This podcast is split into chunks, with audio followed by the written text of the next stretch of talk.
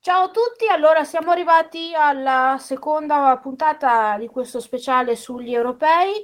Eh, questo pomeriggio, giovedì pomeriggio, l'Italia ha giocato la sua seconda partita del girone del suo europeo contro l'Islanda ed è arrivato un pareggio che tiene ancora in corsa le azzurre per la qualificazione ai quarti di, di finale, ma eh, è stata un'altra partita a rincorrere, un'altra partita con, partita con, eh, con l'handicap, eh, perché eh, le azzurre di Milena Bertolini hanno preso gol subito eh, nei primi cinque minuti, un po' come era successo più o meno con la Francia, però poi eh, nella seconda ripre- nella ripresa è arrivata la reazione che ha portato a meno a guadagnare un punto, anche se forse poi alla fine eh, l'Italia avrebbe meritato di vincere la partita. Però comunque ci sono delle cose da, da sottolineare, da dire, perché eh, diciamo che almeno io personalmente mi aspettavo un altro tipo di, di prestazione, un altro tipo di, di, re, di reazione rispetto a quanto mh, fatto contro la Francia. E, però in ogni caso eh, questo pareggio ci permette ancora di rimanere, di arrivare all'ultima partita del girone eh, in, in, corsa per accedere ai quarti di finale. Qui con me per eh, parlare di questa partita c'è Matteo Bleve. Ciao Matteo. Ciao Roberta. Allora, tu che l'hai vista dal treno, quindi eri molto concentrato sulla, sulla partita, che partita hai visto?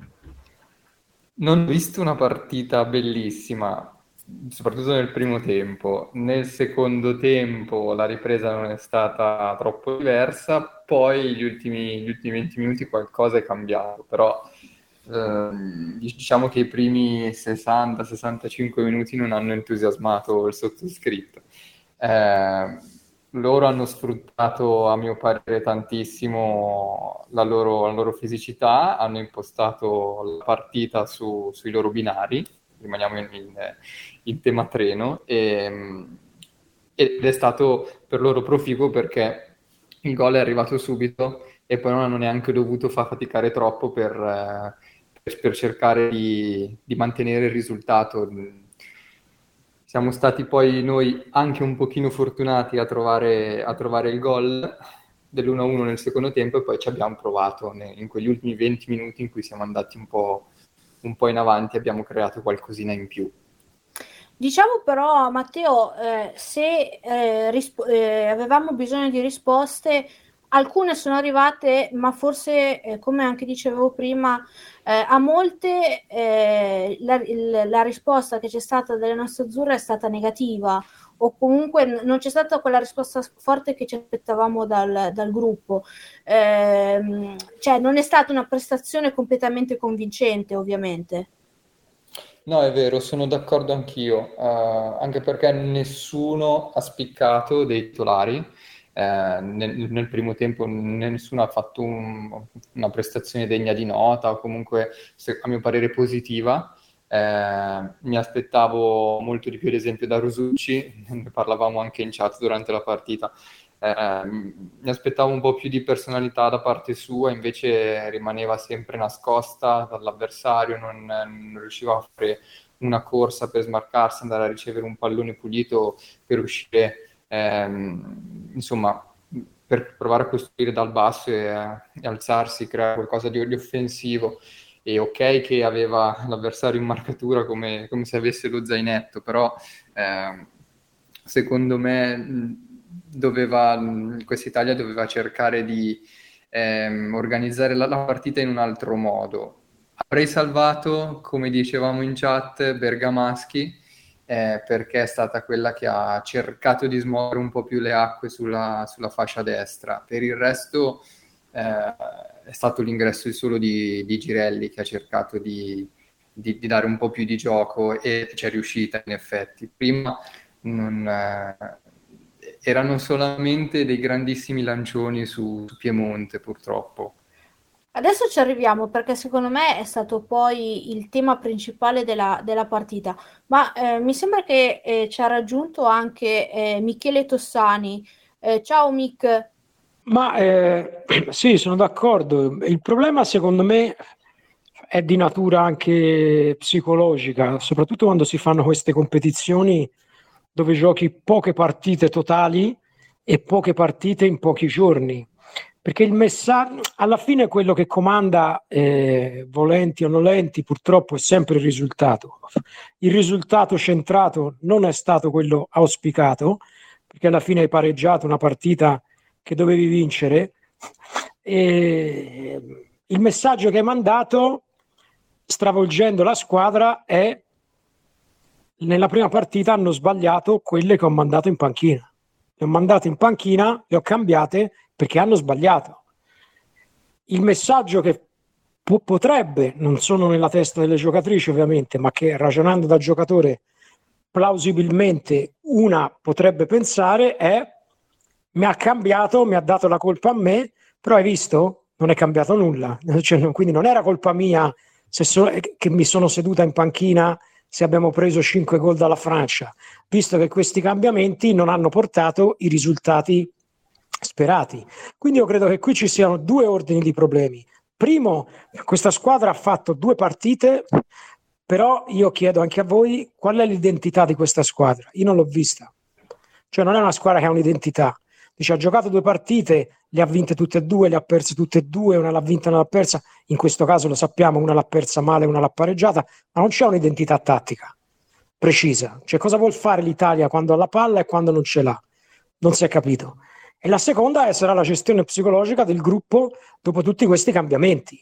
Perché se tu avessi fatto questi cambiamenti vincendo, nessuno ti poteva dire nulla. Non vincendo, probabilmente qualche malumore nel gruppo potrebbe esserci. Sì, no, tra l'altro eh, poi io aggiungo anche, eh, eh, mi riferivo a quello eh, sui cambi. Il cambio che poi c'è stato tra Sabatini e Giacinti, secondo me, è stato oh, un cambio molto tardivo, Tardivo, tardivo, troppo. Perché, cioè, Giacinti non meritava di giocare 80 minuti. Eh, io infatti un, sul, in, nel tweet che ho scritto pensavo che la cambiasse tra il primo e il secondo tempo, come poi ha fatto con, eh, facendo entrare Bonansea e mettendo Sabatino che di queste partite ne ha giocate e considerando che era una partita, eh, come giustamente hai detto anche tu Mick, un po' confusionaria perché poi anche questo è detto perché erano una, una squadra, il... Um, l'Islanda che puntava a fare la, di, della, de, di, confusione. L'Italia invece era una squadra proprio disordinata e che non, e che non riusciva, eh, cui non si riusciva a capire le, la sua identità tattica e proprio anche la, eh, il suo modo di giocare, perché io penso che, eh, correggimi se sbaglio, anzi correggetemi se, se sbaglio, pensare di andare a mettere sotto l'Islanda giocando con le palle lunghe e, e pensando di metterla in difficoltà sulla confusione senza giocare palla a terra mi è sembrato di nuovo eh, una mossa arrogante eh, come è stato poi con la Francia di voler giocare a viso aperto. Quindi praticamente di non aver studiato e di non aver capito nulla dell'avversario che avevamo di fronte io sono d'accordo con tutto quello che avete detto e difatti avevo già notato e ve l'avevo fatto presente poi durante la partita che nel momento in cui l'Italia ha provato a giocare in maniera più ordinata, mh, c- cercando passaggi sì palla terra, ma con una certa velocità di, di esecuzione, poi con, con, un, con, una, con una certa trama, soprattutto sul lungo corto, riusciva a creare gli spazi che servivano tra le maglie degli avversari e a, a creare qualcosa di, di, un po' più pericoloso. E soprattutto la cosa che ho notato è che ci sono state nel primo tempo un paio di uscite non totalmente organizzate, ma un po' più ordinate eh, in pressione sui portatori di palla e loro sono andati subito in errore e, e di conseguenza si è guadagnato metri e si è sofferto di meno. Bastava proprio quel minimo per riuscire a mettere in difficoltà l'Islanda. Io tra l'altro poi non mi spiego un'altra cosa, eh, il fatto che eh, ha voluto portare dietro Bonfantini e proprio in un'occasione del genere, per esempio, non utilizzarla. Cioè, Bonfantini ha dimostrato eh, in Champions, quindi ad alti livelli, ma anche in campionato, di essere probabilmente la miglior subentrante che abbiamo in Italia perché non provarla o ma- ma- mettendo magari Bergamaschi dietro, togliendo, togliendo di, Golbe- di, Guglielmo, oppure la stessa Bergamaschi, visto che alla fine era, ehm, era un po' corto di fiato, eh, considerando anche il fatto che ha fatto solo 4 cambi su 5.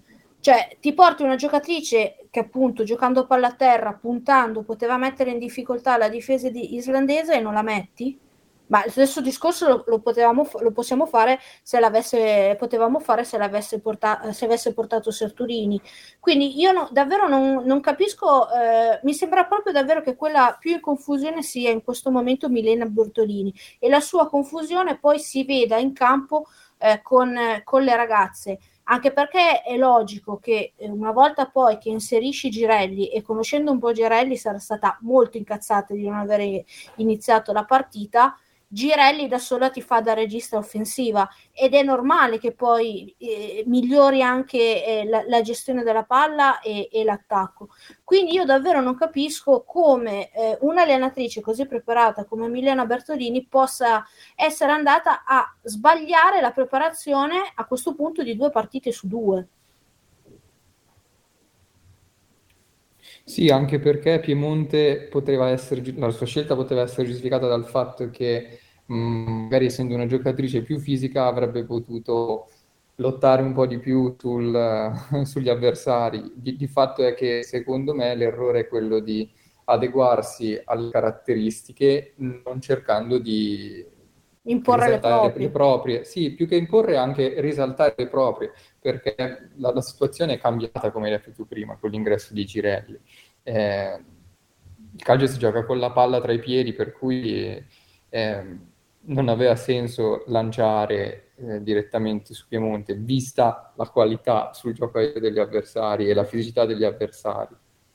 Michele, invece dal punto di vista eh, sempre eh, tattico, nel secondo tempo c'è stato il cambio eh, Caruso che è uscito ed è entrato Bonansea, quindi praticamente l'Italia si è schierata quasi con un 4-2-4 perché c'erano le due punte, eh, Piemonte e, e, Giacinti e poi le due esterne, Bonansea a sinistra e eh, Bergamaschi eh, a destra, più che il finto 4-4-2 con Caruso che tendeva eh, ovviamente a centrarsi visto che è una centrocampista. Quella mossa invece può essere stata anche un motivo per il fatto che le, le abbiamo poi definitivamente chiuse eh, per quasi tutto il secondo tempo nella, nella loro tre quarti? Sì, anche perché a quel punto dovevi, dovevi vincere, cioè, lo, l'obiettivo della partita era di fare tre punti. Quindi arrivata un momento della partita, eh, la commissaria ha deciso di, di, mettere davanti tutto l'arsenale di cui disponeva, insomma, di mettere più punte possibili e questo ha chiuso effettivamente le islandesi, anche se poi non è arrivato il, il risultato sperato. Però secondo me il problema, come dicevate voi, come diceva anche Matteo, è, sta a monte, cioè l'idea, come dicevi anche te, eh, cioè l'idea è quella che si siano fatte due partite con due piano gara che non c'entravano nulla, cioè due piani gara che non erano adatti alle avversarie che avevamo di fronte. Eh, cioè che si è sbagliato l'approccio tattico nei confronti della, sia della Francia che, che dell'Islanda. E che si è sbagliato, secondo me, questo bisogna dirlo, anche a livello di, di selezione iniziale, perché oggettivamente in questo momento, secondo me, ci sono alcune giocatrici che per questo livello sono in difficoltà. E, e quindi continuare a insistere, continuare a presentarle non, non, è una buona, cioè senza voler andare sulle questioni che poi quelle lasciano il tempo che trovano. Chi, chi non c'è, chi assente ha sempre ragione, no? se viene lasciato a casa dice ah, siamo andati male, doveva convocare questa e quell'altra, quello è sem- sempre stato così, no?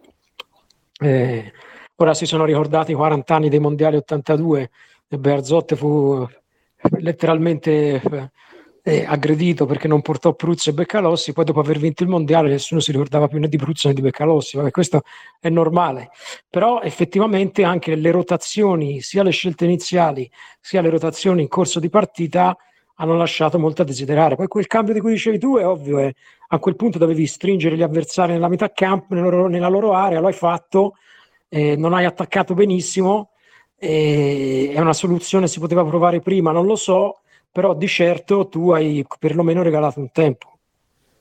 è una cosa che si ripete già da, dalla prima partita, quindi è, è, tra l'altro poi è inspiegabile perché è, è, una caratteristica che non abbiamo mai visto nell'Italia di, di Milena Bertolini, eh, soprattutto ad alti livelli. Quindi eh, veramente eh, la curiosità a questo punto o, o il terrore, dipende da, dai punti di vista eh, da dove si vede. Aspettare la partita col Belgio, quella, la partita a, da vincere a tutti i costi, perché siamo, non saremo se no matematicamente fuori, ehm, per vedere come ci sarà l'approccio a, a, questa partita. Spero che stavolta ne giocheremo 90 di minuti e non, e non 45. Vi chiedo questo a entrambi. Eh, Valentina Gernoia ha preso il Covid un paio di giorni prima eh, della partita con la Francia. Quanto manca Cernoia a questa nazionale, soprattutto quanto è mancata in questa partita, eh, la sua capacità eh, anche di crossare la, la, sua organizzazione, la capacità eh, di dare tempi di gioco alla squadra, eh, di, di, cambiare gioco, l'esperienza. A me sembra che è mancata tanto Valentina da questo punto di vista. Sicuramente una giocatrice ordinata che sappia dettare un contesto in queste situazioni un po' confuse in cui manca eh, organizzazione generale aiuta. Eh, mi sarei aspettato la stessa cosa da altre giocatrici come Gama, ad esempio, c'è stata un po' di meno, forse perché sentivo non stava benissimo, però ecco, Cernoia sicuramente avrebbe, avrebbe diciamo, mh, imbastito un contesto differente, anche come, come tranquillità per, per, gli altri dieci titolari, insomma. Eh, il livello e l'esperienza contano sempre e um, i gio- giocatori e giocatrici di un certo spessore da- danno tranquillità all'ambiente, quindi sicuro eh, le cose sa- sarebbero, avrebbero avuto un risvolto differente a livello psicologico primo e poi anche a livello tecnico perché eh, alzando, alzando, la qualità e, e, e, mischiando i due fattori si riesce, si riesce a, ad essere sempre più incisivi, più, eh, più pericolosi. Ecco. Visto eh, Mm, non facciamo i, i, cattivi, visto che non siamo cattivi, eh, parliamo però anche delle cose che, che hanno funzionato, le cose che ci, perché ce ne sono state eh, positive che, che, si sono viste in questa partita. Secondo me rispondono al nome eh, di Flaminia Simonetti. Per me è stata una, in parte una sorpresa eh, perché pensavo soffrisse di più la fisicità delle islandesi, invece è cresciuta è una delle poche, lo dicevamo, lo dicevo con Matteo eh, nella nostra chat, eh, che, che, si è salvata nel, nel primo tempo e anche nel secondo poi è salita di livello, infatti è dalla, dal suo piede, dalla sua apertura su Buonansea che poi è scaturito eh, il, il, gol di pareggio di, di Bergamaschi. Eh, da questo punto di vista, quindi possiamo dire eh, che eh, Simonetti eh, ha preso il posto in questa nazionale, almeno in questo torneo, eh, penso che a questo punto sarà confermata anche con il Belgio, di una Manuela Giuliano che con la Francia ha, ha faticato moltissimo. Poi secondo me l'altro, eh, un po' l'abbiamo accennato prima, punto eh, positivo di questa partita eh, è stato l'ingresso in campo, tra virgolette, delle senatrici di Girelli, in particolar modo di Bonansea, eh, che invece di magari entrare nervose sono entrate concentrate con la voglia di spaccare il mondo e abbiamo visto proprio le due facce di, di Bonansea, la Bonansea che decide le partite a livello internazionale e la Bonansea che quando eh, gioca partite da due, tre in pagella e, e sembra che abbia montato le, le, scarpette al contrario. Quindi forse sono queste cose e anche altre ovviamente eh, che ci portiamo dietro e che possono farci eh, diciamo aumentare la fiducia per l'ultima partita contro il Belgio, Matteo? Sì, penso anch'io, eh, penso anch'io perché se abbiamo visto un'Italia che riesce a creare, a creare gioco eh, con l'ingresso di determinate giocatrici è perché riesce ad avere un'organizzazione, forse perché è legata a, tanto tempo passato insieme sul campo, quindi si è creata un'intesa differente, ma in ogni caso eh, nel momento in cui si riesce a, a, ad essere così ordinate risulta anche più semplice trovarsi, muoversi in relazione al compagno, trovare gli spazi che il compagno ha lasciato, in, insomma diventa tutto molto più semplice. Poi che le, le partite vanno comunque preparate e, a, a, livello strategico per, per, mettere in difficoltà l'avversario, quindi eh, se anche dovessero non essere titolari, io mi aspetto comunque un'Italia che cerchi la qualificazione, uh, anche se a te tirata per i capelli, quindi eh, provi a fare comunque una gara ordinata indipendentemente da chi scenderà in campo. Eh, certo, più c'è alchimia tra chi scende in campo e più ci sono possibilità di fare, di, di fare bene. Eh, da allenatore io forse considererei anche queste cose, non solo, eh, non solo chi, è, chi ci sta davanti è da battere. Sì, anche io, io penso che dal punto di vista eh, della, appunto de, per la prossima partita l'aspetto forse più delicato è quello che poi alla fine risulterà decisivo è quello psicologico. Eh, abbiamo bisogno della migliore Italia, ma sotto dal punto di vista mentale più, più che fisico, perché poi tutto il resto eh, si, si, incastra come, come, i pezzi di un puzzle, l'abbiamo già visto più, più di una volta. Eh, io non penso e non credo, eh, spero di non essere smentita, che l'Italia che sbaglia, mettiamolo così, l'approccio di due partite vada a sbagliare anche la terza. Eh, sarebbe eh, molto molto grave e a questo punto penserei addirittura che eh, Bertolini vada a rischiare anche il posto, eh, più che altro non per il risultato in sé, ma proprio perché, eh, come non so chi lo diceva prima, potrebbe andare a rompere, forse Michele può, potrebbe andare a rompersi qualche ingranaggio eh, e rompersi un po' di fiducia tra la rosa, le ragazze e, e lo staff tecnico, l'allenatrice. E, e questi sono tutti, tutti passaggi delicati e bisogna, con cui bisogna fare, bisogna fare attenzione. Detto questo, eh, perché siamo eh, praticamente in, in, chiusura, due parole sulla partita che abbiamo citato contro il Belgio di lunedì sera, eh, partita decisiva. Allora, cosa deve succedere perché l'Italia quali- si, qualifici, si qualifichi? È semplice, l'Italia può qualificarsi solo se vince la, la sua partita. Ehm, questo perché anche in caso di eh, sconfitta del, dell'Islanda, quindi ha tre squadre a due punti, e l'Italia è quella che è messa peggio eh, nella differenza reti. Eh, perché eh, adesso il Belgio sta perdendo 2-1 con la Francia, a meno che la Francia non vada eh, anche lei poi di goleada e vinca almeno 6-1, eh, quindi faccia altri 4 gol eh, nella ripresa e poi batta con 5 gol di scarto l'Islanda, mh, mm, a quel punto all'Italia basterebbe un pareggio, eh, però mi sembra molto eh, fanta, una cosa da fanta europeo. Quindi l'Italia deve vincere la sua partita e eh, contemporaneamente deve sperare che Francia e Islanda non pareggino. In quel caso l'Italia dovrebbe vincere, eh, se non ho fatto eh, male i conti, eh, almeno di, con, segnando 4 gol eh, quindi 4 a 0, 5 a 1 e, e, via dicendo, sempre poi indipendentemente da come finirà in pareggio Francia-Islanda. Eh, quindi eh, la, la, situazione si è un pelo complicata, l'importante però era anche non perdere. Eh, L'Islanda ha avuto due grosse occasioni al novantesimo per vincere la partita perché a quel punto eh, Italia-Belgio, almeno dalla nostra parte, sarebbe stata eh, un'amichevole.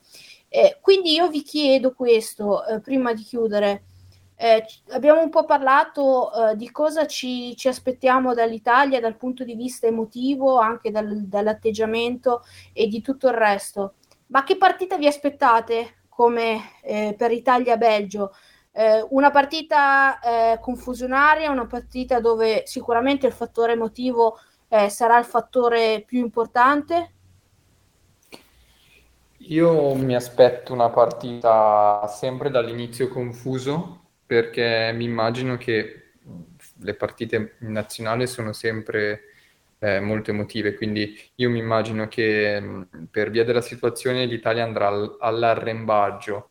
Eh, se non avrà troppa frenesia, eh, riuscirà a, a indirizzare la, la, partita a suo vantaggio. Io mi aspetto però un po' di frenesia in eccesso, quindi ho paura di avere qualche, qualche, sta- qualche sorpresa in avvio, un po' come è stata quella, quella di oggi, e poi un'Italia che dovrà rincorrere. Eh, spero vivamente di essere smentito, però. No, tra l'altro, eh, giusto per capire che partita uh, abbiamo di fronte, anche il Belgio è quasi obbligato a vincere, perché in caso di parità di punti deve, spera- deve andare a vedere cosa succederà eh, con, eh, in Francia-Islanda. Quindi il pareggio sostanzialmente serve probabilmente quasi a nessuno eh, a meno che, vabbè, ci sono dei calcoli un po' da fare, però anche il, Be- anche il Belgio non è una partita che può giocare per il pareggio, cosa che invece sarebbe successa se l'Italia avesse, fosse riuscita a battere l'Islanda. A questo punto molto probabilmente sarebbe bastato eh, un pareggio con, con il Belgio eh, me- ehm, e con l'Islanda che doveva vincere con la Francia per, per, qualificarsi. Quindi da questo punto di vista la situazione, come dicevo, si è un po' eh, in parte complicata, però come, come titolo del nostro, della nostra puntata eh, sia, siamo ancora vivi. Ultimissima cosa prima di chiudere, eh, non so se avuto, avete avuto occasione di, guard- di, guardare o anche solo highlights qualche partita delle, dell'Europeo. Mi piaceva sentire la vostra opinione su quali sono secondo, ve, secondo voi, finite praticamente la seconda giornata, le due o tre squadre che sono favorite per, per questo torneo. Io devo essere sincero, e meglio se ti affidi a Mix su questa cosa perché non ho avuto moltissimo tempo libero tra eh, tirocinio e studio per, per, e lavoro anche per, per riuscire a, a, collegarmi così, così frequentemente. Mm, ho guardato l'Italia volentieri, ma non, non, non sono riuscito a, a, darmi un'idea su, su tutte le altre. Eh, quindi passo la palla a Mick. Ti perdoniamo, solo perché studi. Mick, sei riuscito a vedere qualcosa? Sì, non ho visto tutte le partite integrali, alcune sì, altre ho, le ho recuperate o comunque con grandi riassunti. Credo che al momento le squadre migliori siano la, la Francia e l'Inghilterra, insomma, magari è una banalità dirlo, ma mi sembrano comunque le squadre più attrezzate eh, in questo momento per arrivare, per arrivare fino in fondo. Poi certo eh, stata, c'è stata anche qualche delusione, devo dire.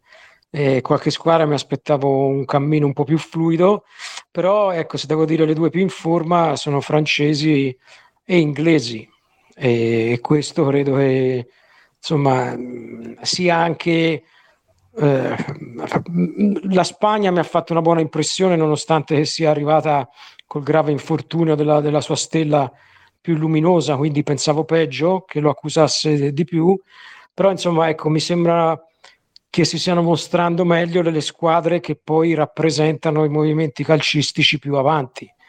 Questo vale anche per noi, perché comunque noi giudichiamo giustamente la squadra nostra in base alle potenzialità, però dobbiamo anche tenere presente che come movimento siamo un po' indietro rispetto ad altri, come per esempio quello francese, quello inglese e quello spagnolo, quindi è anche normale che queste squadre siano più avanti rispetto alla nostra.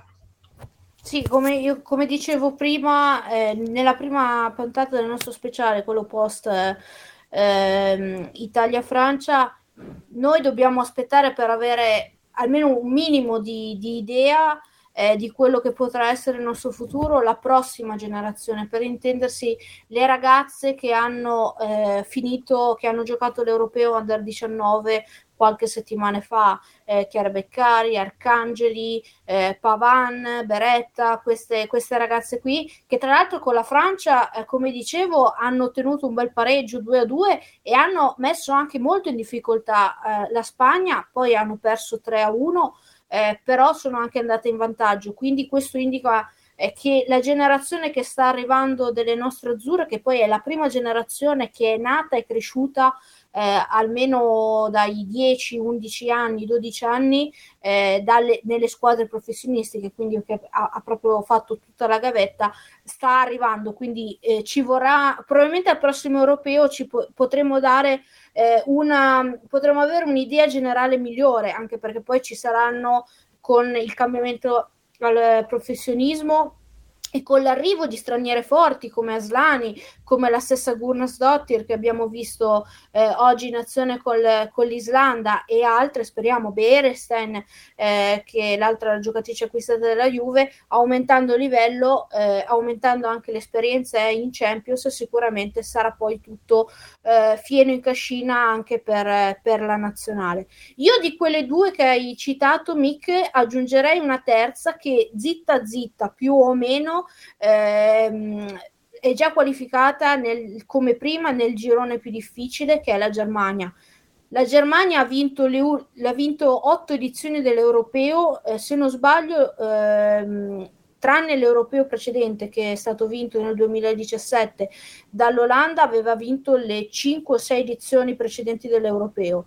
Quindi è una squadra proprio che, che con l'europeo eh, flirta eh, in modo molto, molto evidente. Secondo me la vincitrice proprio uscirà eh, dalle due squadre che hai citato e proprio dalla, dalla Germania. Sicuramente, come dicevo anche prima, tra quarti di finale, semifinale e finale, eh, probabilmente vedremo eh, delle partite molto più, legua- eh, molto più equilibrate e con squadre forti perché comunque il livello eh, accorciando il numero di partecipanti più andando in là eh, quindi nella fase finale eh, il livello sarà, sarà, molto alto e lì vedremo veramente il, il livello del calcio, del calcio femminile a livello, a livello mondiale perché comunque te, mh, voglio solo ricordare che nell'ultimo mondiale delle otto finaliste dei, dei quarti di finale, sette erano europee con l'unica che poi è quella che ha vinto eh, infiltrata che erano le, le, americane. Quindi siamo in chiusura, io ringrazio Matteo Bleve. Grazie a te. E ringrazio Michele Tossani per la partecipazione. Ciao, grazie a te un saluto a tutti.